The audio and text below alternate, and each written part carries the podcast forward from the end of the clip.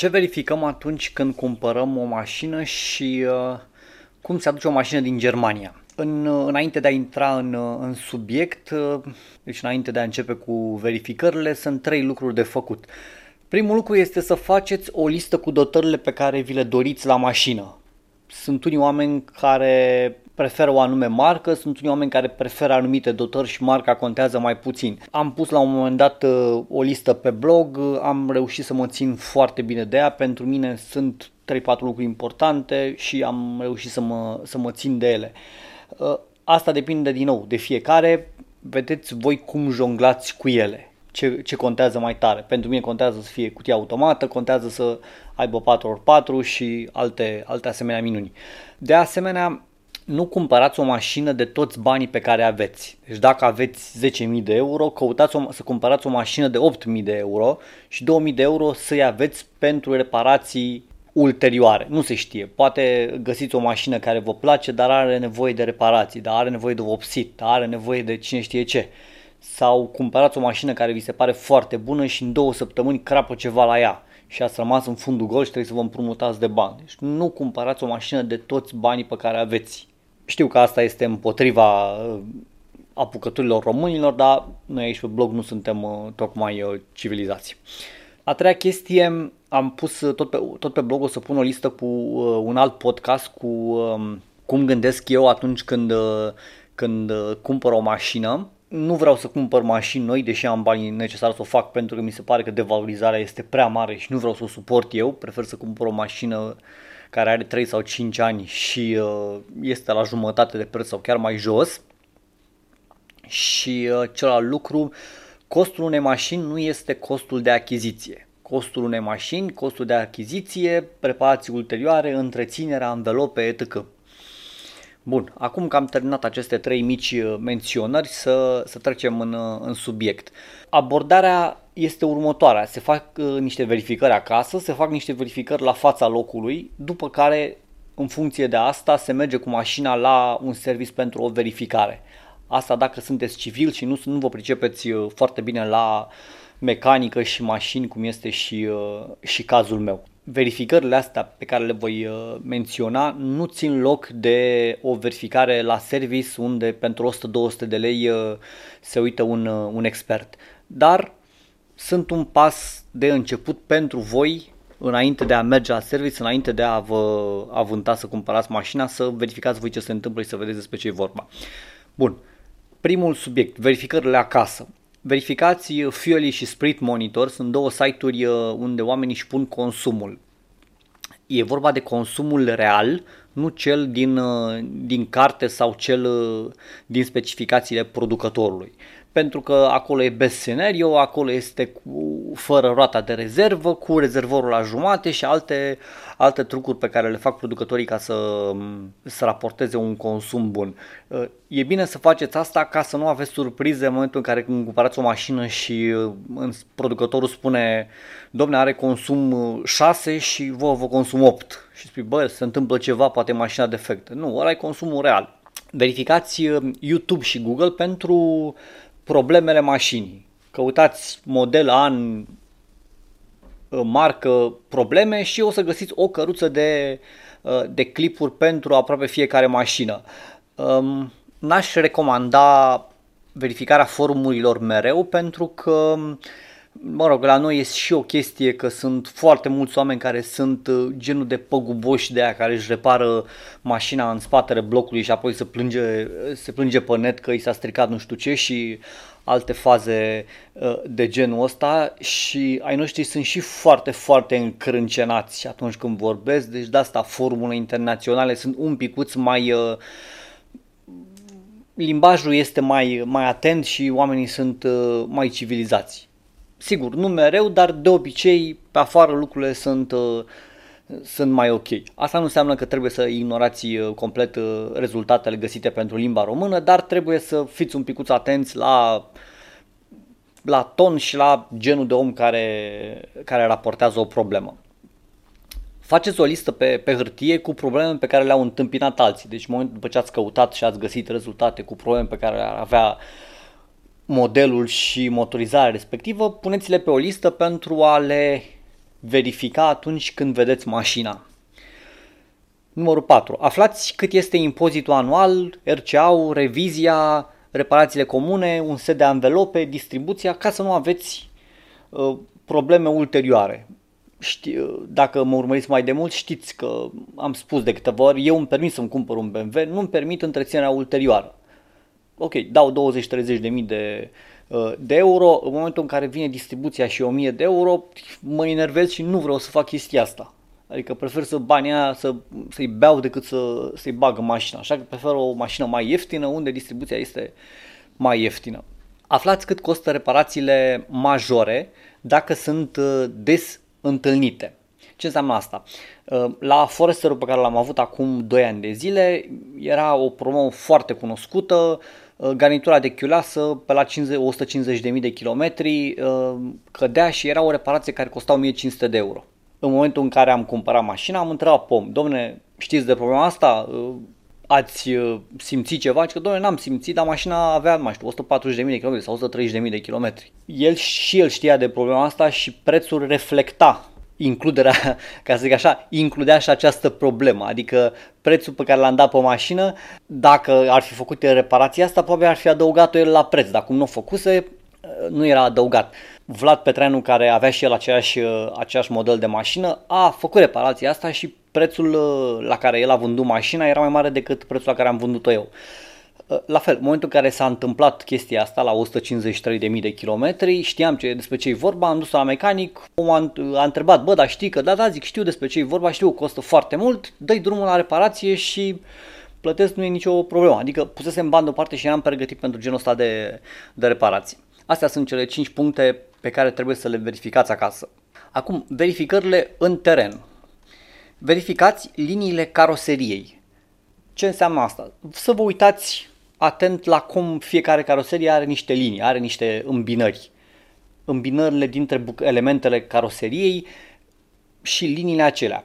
Ce, de ce se face asta? Pentru că sunt mașini care au fost lovite și reparate mai prost. Chiar dacă producătorul spune, chiar dacă, pardon, vânzătorul spune că, doamne, n-a avut niciun accident, voi verificați în astea ca să fiți siguri. Pentru că e posibil să fie mașina să fi fost accidentată, să fie reparată în afara căilor oficiale, ca să zic așa, în servisuri care nu raportează la compania mamă și în, în registrele mărcii sau în registrele modelului respectiv să nu se afle această reparație. O să vedeți pe blog două, două poze cu un Renault Fluence care fusese bușit frontal și reparat și acolo sunt inclusiv încercuite îmbinările din caroserie care nu mai sunt egale și exacte și vă puteți da seama după ce să vă uitați. Punctul 2.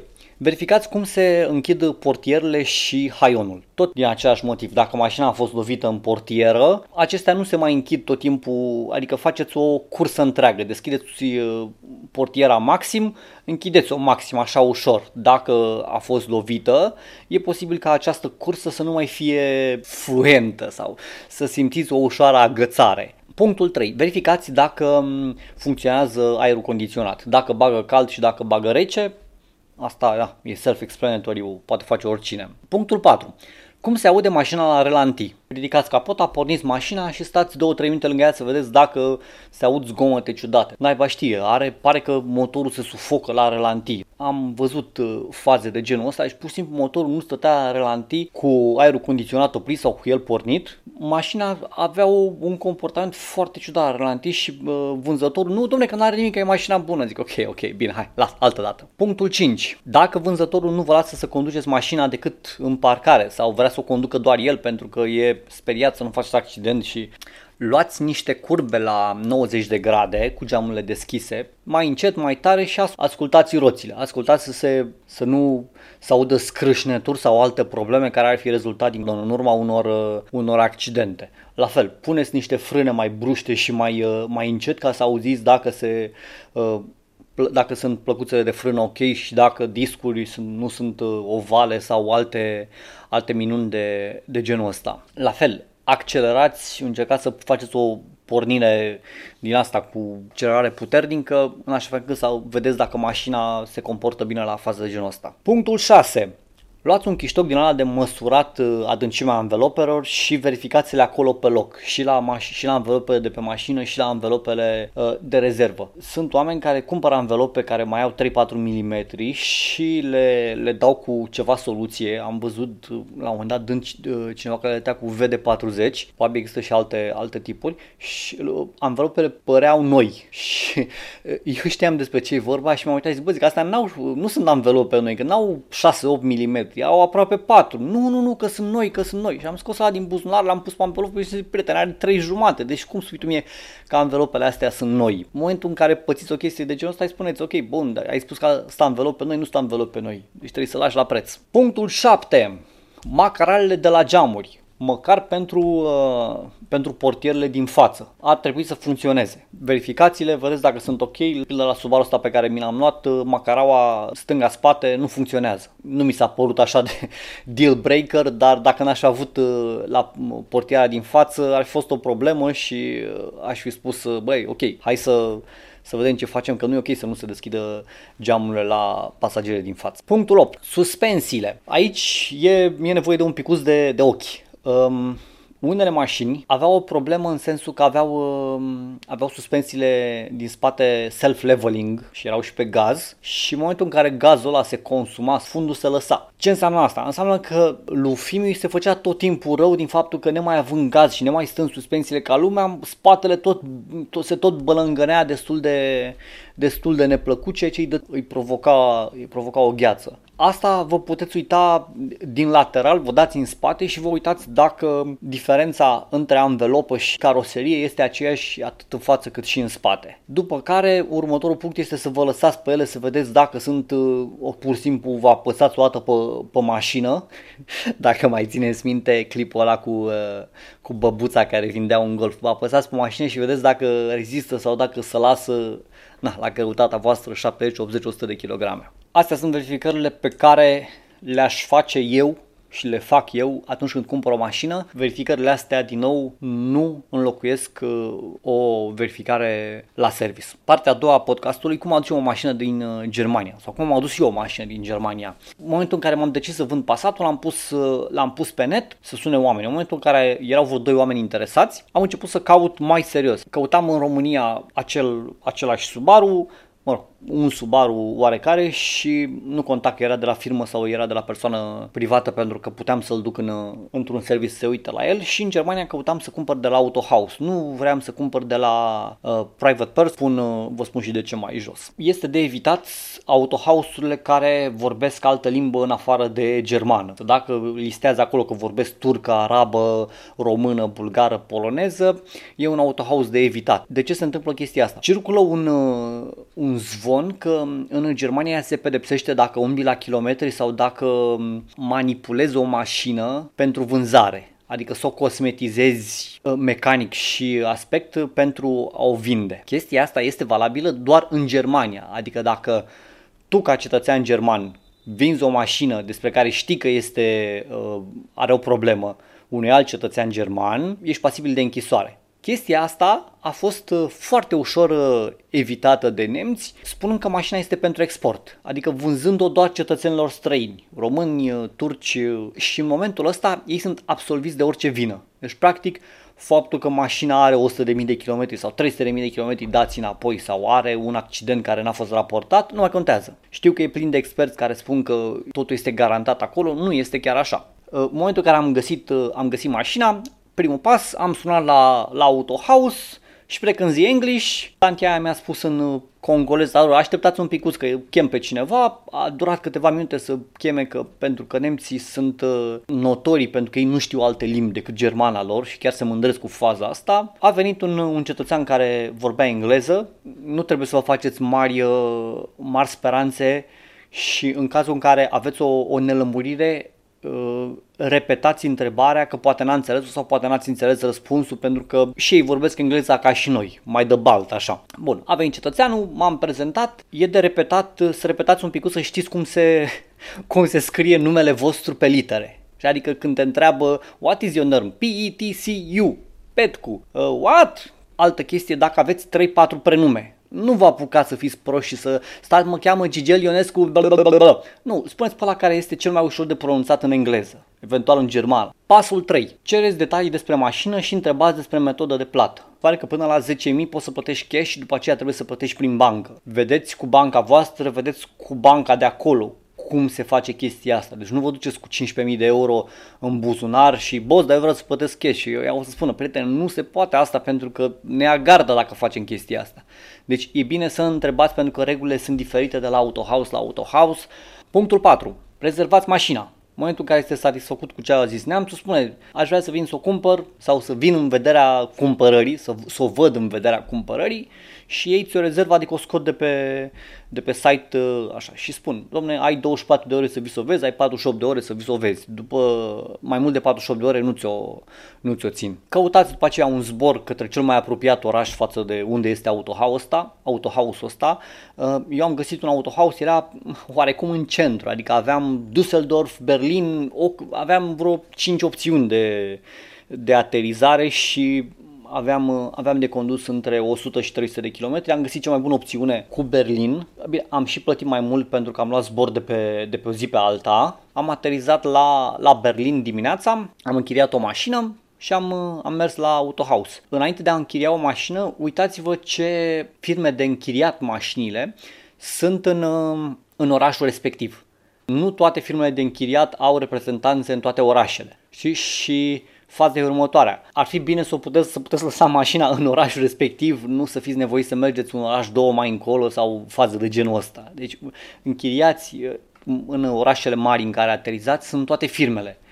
În orașele mici unde aveți treabă, dacă aveți treabă în orașe mici, e posibil să nu fie toate firmele. M-am înțeles foarte, foarte bine cu Europcar, Uh, n-am avut niciodată probleme cu ei. Prima oară mi-au cerut garanția cash, deci dacă sunteți prima oară vreți să închiriați, trebuie să aveți 2-300 de euro la voi în funcție de cât este garanția cash. A doua și a treia oară eram deja în sistemul lor, mă știau și n-a, n-a fost nicio, nicio problemă. Mi-au dat la un moment dat, cred că și vreo 10-20% reducere față de, de prețul afișat. Punctul 6. Verificați de mai multe ori să aveți uh, trecut pe contract, pe contractul pe care îl primiți de la Autohouse, să aveți trecut numele vostru corect și adresa. Asta trebuie verificat pe, în toate locurile unde e numele vostru, și pe contract, și pe talon, și pe talonul varianta lungă să fie trecut numele vostru corect ca să evitați ulterioarele bătăi de cap. Deci asta se pot se mai pot modifica, fie pe loc, fie în jumătate de oră sau o oră. În momentul în care ați ajuns cu ele în țară, parcă nu e ok să mai faceți încă un drum până în Germania, că va, va stăcit numele și uh, la rar nu se poate, nu se poate accepta cu, cu numele ăsta. Act pe mine m-a costat 150 de euro la Autohouse și s-au ocupat ei de tot. Adică am stat 4 ore acolo, am băut o cafea, ne-am, am fost cu cetina, am plimbat pe afară, ne-am uitat, uh, ne-am uitat prin jur, nu prea erau multe chestii de visat. Așa și am stat, uh, am stat liniștiți și în timpul ăsta, în astea 4 ore, pentru 150 de euro, cineva ne-a făcut toate actele. Respectiv, am matriculat-o și a scos numele alea, numerele alea temporare. Luați-vă dacă puteți, eu am făcut, uh, am făcut greșeala asta, luați-vă dacă puteți uh, numere pe 3 luni sau cât mai lung se poate, pentru că știți că la rar este, este nebunie. Deci s-ar putea să nu faceți programare decât peste 3 săptămâni sau o lună și un pic și atunci e aiurea să nu puteți circula și decât să scoateți, mai scoateți un rând de numere românești, mai bine stați, stați liniștit. Punctul 8 luați actele, suiți-vă o mașină și rugați-vă să nu, să nu crape până ajungeți acasă. Nu faceți prostia să forjați mașina imediat ce ați luat-o, pentru că platforma până în România e destul de scumpă. Și dacă cumpărați, dacă sunteți cetățean, cetățean român și atunci cumpărați o mașină, ea nu are niciun fel de garanție. Deci vă puteți întoarce în 10 minute cu ea la neamț să-i spuneți, știți boss, mi-a cărpat motorul, neamțul să spună, not my problem nu mă interesează. Ți-am vândut mașina, ai luat așa cum era, succes și drum bun și nu aveți ce-i face adică el este acoperit legal. Actele pe care le, le primiți de la, de la dealer, contract de vânzare-cumpărare care se face pe, pe loc, găsiți pe net uh, destule uh, uh, talonul, care seamănă cu al nostru, numai că mi se pare că e pe verde. Uh, talonul varianta lungă, este o foaie A4 care scrie cam același lucru ca în talon, dar e, nu știu ce naiba este, cartea mașinii, dracu știe ce este, nu știu exact ce e vorba. ITP-ul, asta e important, ITP-ul care se face la DECRA, care trebuie să fie valid deci uitați-vă pe foaia de, de verificare tehnică a mașinii, este valid până peste 6 luni sau până peste 3 luni. La ei ITP-ul nu se face ca la noi pe șestache, adică dacă aveți ITP-ul înseamnă că mașina este în, în stare bună. Ce vă mai trebuie?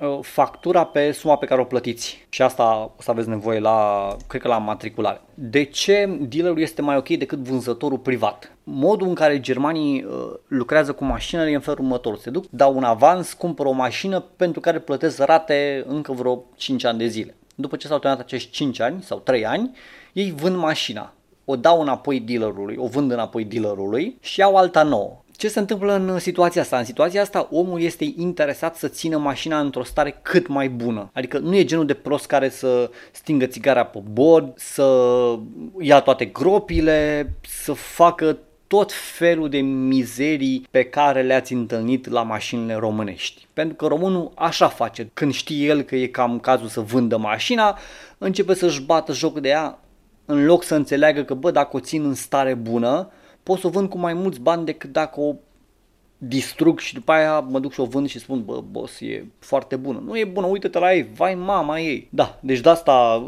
dacă cumpărați, cumpărați de la Autohouse. Cu particularii am văzut de vreo două ori uh, situații în care erau oameni care încercau să-și vândă mașinile, uh, mașinile proprii uh, pe mobile și Bine, sunt cazuri în care mașinile clasice, na, ei preferă să le vândă ei proprii, să le vândă ei personal, pentru că, na, e o altă situație, dar la mașinile normale, Ford, Renault, BMW, Mercedes, naiba știe, dacă le vând ei singuri, e posibil ca mașina să aibă o problemă. El s-a dus cu mașina la, la dealer, dealerul i-a spus, prietene, mașina e distrusă, nu putem să-ți dăm pe ea decât 5.000. Și el spune, a, nu, ok, lasă că încep să o vând eu cu 12.000 pe, pe mobile. Cam asta este tot, mamă, 27 de minute, sper că nu v-am plictisit. Pa!